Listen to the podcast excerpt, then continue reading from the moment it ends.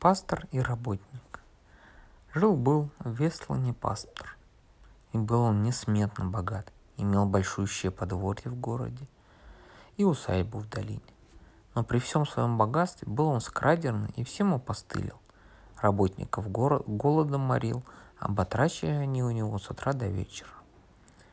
Нанял однажды в косовицу пастор парнишку работника, в косовицу, покосы у стародальние, самому за всем не углядеть. Вот он послал нового работника. Ступай, говорит, на дальние луга, помоги-ка сам пригляди там, чтобы не бездельничай. Ладно, согласился парнишка. Пошел на покос, и видишь, что и без него там можно обойтись. Косы сами не бездельничали, а косили исправно. На завтра просыпаются, косы на заре вставать собираются, косить и идти. И нет, говорит им парнишка, бросьте вы эту работу, а там спимся в волю.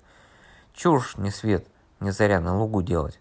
Да ты чё, парень, говорит косы, нельзя нам дольше прохлаждаться. Знаешь ведь какой сквалыга у нас пастор. Взбеленится он, как про, знаешь, что мы бездельничаем. Еще хуже голодом морить станет. Ничего, говорит парнишка, я ему рот заткну. Положитесь на меня, я и вам и себе помогу из кабалы вызволить. Рады косы проспали до самого завтрака, а потом весь день прохлаждались, пели на халин. Ну и все как народ любит, отплясывали. Вечером отправился парнишка в город. Раздобыл там большой кошелек, пошел назад в долину. По пути набрел на осиное гнездо. Поднял он гнездо, набил кошелек косами, пошел в усадьбу к пастору. Приходит и говорит, Хороши у тебя работники. Накосили мы сено, надолго хватит. Каждый за двоих работал. Ну, молодцы.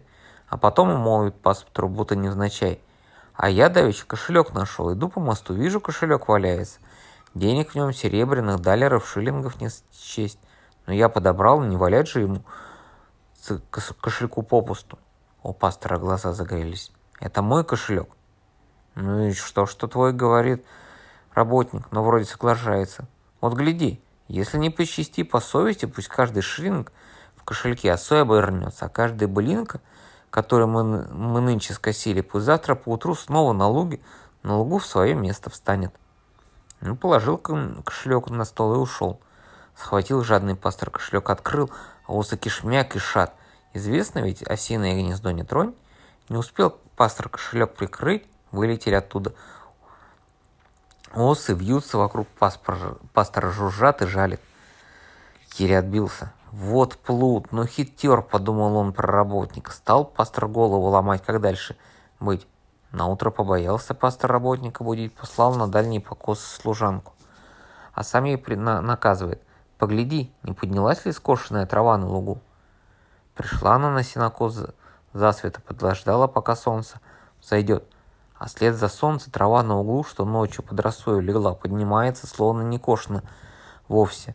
Побежала девушка, э, что из духу назад к пастору и говорит, пришла на луг, трава скошенная, а она вся такая вновь поднялась, теперь стоит луг, будто коса по нему не гуляла.